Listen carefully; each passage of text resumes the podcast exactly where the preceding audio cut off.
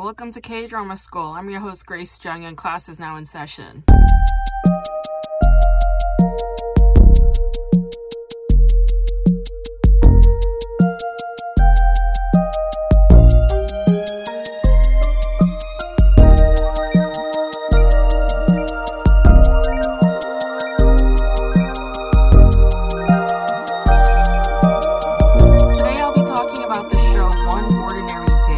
Is based on a BBC drama written by Peter Moffat. And it is a 2021 Korean drama that came out on a streaming platform called Coupang Play. So Coupang is like in Amazon in South Korea. It's an e-commerce business that has been around since 2010 and they have been producing their own uh, TV series for streaming. And because this is a streaming platform series and not a Korean television series, it does not have to abide by the Korea Communications uh, Commission's standards for television, meaning it can have cursing, it can have sex, it can have nudity, it can have extreme gratuitous violence, it can have bloodshed, and it can have smoking. And this show definitely takes advantage of all of those qualities and honestly, to an extent, they kind of abuse it. So the show is directed by Yi Myung-woo, who uh, also directed shows like Fashion King, Punch, Whisper, and The Fiery Priest. And it was written by Kwon Sun-gyu, who wrote for broadcast television. He wrote shows like Chungyi, Goddess of Fire, and The Royal Gambler. They've never done a streaming production before. I believe this is their first one. And you can kind of tell because the show, this show has like all of the TV no-nos just put to like full use. Like you have a lot of smoking on this show, almost to like a superfluous extent. It's almost like we're just watching or fetishizing on screen smoking because it just hasn't happened in so long for the small screen. Excessive drug use as well. You have some nudity, you have some sex, and there's definitely cursing.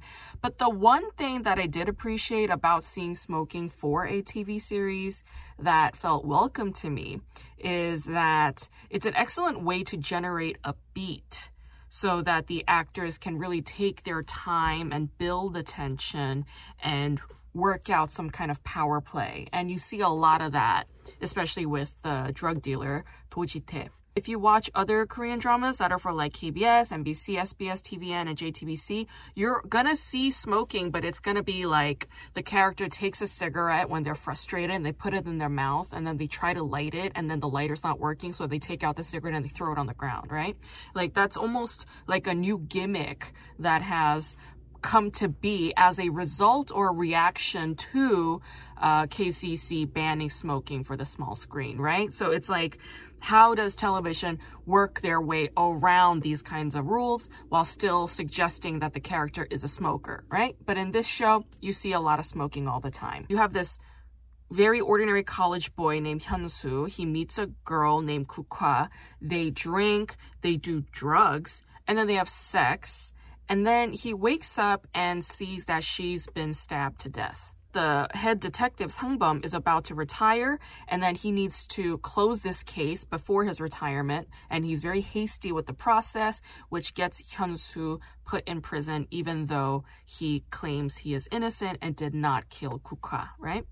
The show's legal proceedings, particularly in how the attorneys make arguments for prosecution and the defense, are revealing the the, the justice system's weakness when it comes to proving somebody's innocence, whereas it is very easy to prove somebody's guilt. There are shots in this show that seem to question cultural leanings that the media and the prosecutors take when it comes to victims of femicide and misogyny. So back in the spring of 2016, there was a 23 year old young Korean woman who was stabbed to death inside a public restroom by the Gangnam Station exit. And the man who killed this woman claimed to have murdered her, even though he doesn't know her, they're complete strangers. He murdered her because she's a woman. because he was sick and tired of being ignored by women in general. And then following this incident, there was a lot of uproar and outcry against how the media and the court framed this case to be a random act of killing and violence rather than one motivated by misogyny. Or, you know, you could term this as femicide, which is killing a woman because she's a woman. So, as a result of that outcry, there was a lot of social media protesting and activism. And then there was a physical form of protest and activism by the Gangnam Station exit 10, where people post, like, put these uh, sticky post its all over that exit, a way to mourn the victim, but also to call out how the um, socio political environment is dealing with this kind of social malaise. There's a shot in One Ordinary Day where you see flowers and a bunch of post it notes stuck in front of the victim's house after her case is opened. And I found this to be a deliberate choice that the director made in response to the sticky note activism that took place back in 2016. There are a lot of curious choices for me throughout the series, like Hyunsu slowly getting turned into this hard ass badass. Like, it's like he's like this innocent boy turned into this broken hard ass by doing work for a drug dealer, uh, by being in the Who Scout, by being bullied, right? I mean, is the argument here that society and the way society is picturing this young man is influencing the way that this young man is slowly becoming? right it's like which which one came first society's uh, depiction or or presumptions of this young man or or were these potentially in this young man in the first place? I don't really understand why the drug dealer Do Ji-tae had to um, force Hyunsu to snort meth, right? Like dealers that are like well put together like that, they don't really abuse their own supply. So that was like a weird character choice for me. For a guy who's been in prison for over 10 years and was on like, you know, in top of the food chain, like why is he so careless? Like I don't understand. The way he died so suddenly, okay like that was also a shock to me because i i liked i liked him okay like i liked the guy i mean why are you killing him off so suddenly so easily too my favorite part about this show is cha seung-won who plays attorney shin jung-han now shin jung-han or 신중하다 is an adjective in Korean that means careful and meticulous. And the irony, of course, is that Shin Jung-han doesn't seem like a careful, meticulous guy in the beginning. He's like covered in eczema. He has long hair. He wears sandals. His feet is covered with a skin disease. He's messy. You know, he's sloppy. He's like, he just looks really overworked, you know, down on his luck. I read uh, Louise Hay's book, You Can Heal Your Life, and they have this chart with ailments and then metaphysical meanings for those ailments. And for eczema, the source is antagonism. Jung-han works as this quickie attorney for cr- criminals who are involved in petty crimes for a very small fee, and that's how he makes his living. And he's also a divorcee. He's backed up on child support payments, all right? His wife doesn't like him, okay? He doesn't feel like a well-respected attorney in his field, all right? And all of these things probably built up a lot of, you know, antagonism in his psyche, right? I mean, how, how could he live without it? Uh, on top of this, his job is primarily to defend small time criminals, okay? To be the defender of people who commit crimes and to make a living that way, of course, that's going to also contribute to his own sense of antagonism. His client, Hyunsu, however, is different in that he is innocent. And Shin Jung-han believes his innocence and and does everything he can to defend him. But the court society and the media, they're all against him, right? And as a defender of this very disliked young man, the antagonism is felt even more deeply by Shin Jung-han because he's at the front of all of it. Despite all that, he stands his ground, remains a faithful defender to Hyunsu, and for that reason, he's very beloved, at least for me. I also love Cha Seung-won because he's just a wonderful performer. I think he's amazing at dramatic acting. I also think he's amazing at comedic acting. He's very skilled in both. And even though this show is a thriller noir, it has plenty of comedic uh, moments and comic relief because of Cha Seung-won's performance. Hyunsu, on the other hand, he has asthma. Okay, so asthma's metaphysical meaning is stifled feelings, all right, and the inability to breathe for oneself. I interpret this as coddling, okay? Coddling to the point of debilitation. So Hyunsu gets pulled in all different directions by all these different people. You have the drug dealer guy inside the prison. You have the prison bullies. You have the prosecutor. You have the chief detective. You have the attorney.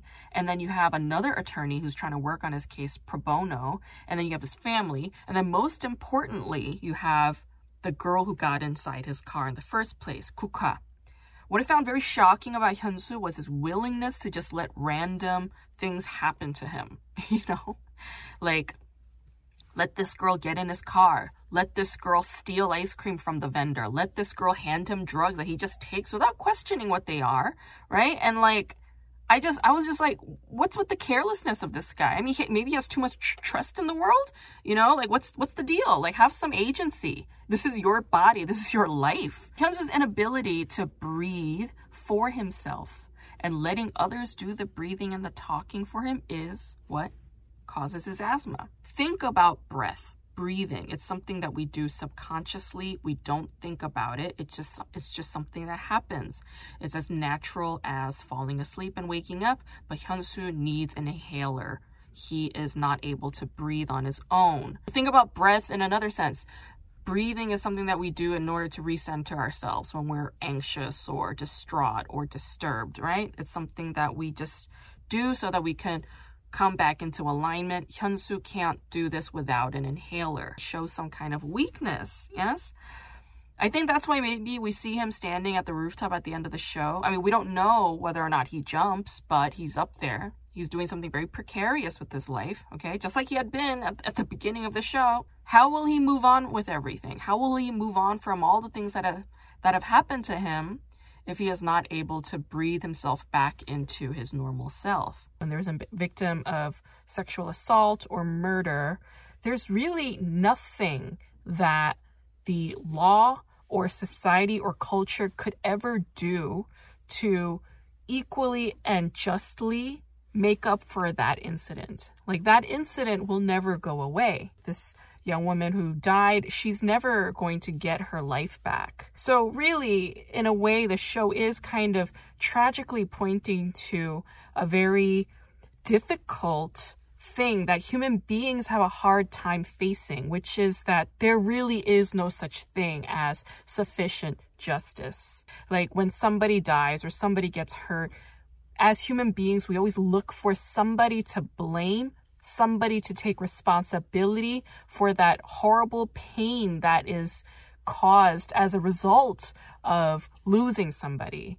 There's nobody that can, you know, compensate for that, really, you know. But the law tries to do what it can. And ultimately, somebody is going to be taking the blame for that life. Even though we have a justice system, that justice system is always going to be insufficient. Even if it makes improvements, even if it changes certain things, it will always remain insufficient when it comes to making up for a human person's life or making up for, you know, that human person's trauma. All we have is blame. And I think to some extent this show does question is blame enough? Is blame productive? You know, I think I think this question does kind of linger there a little bit.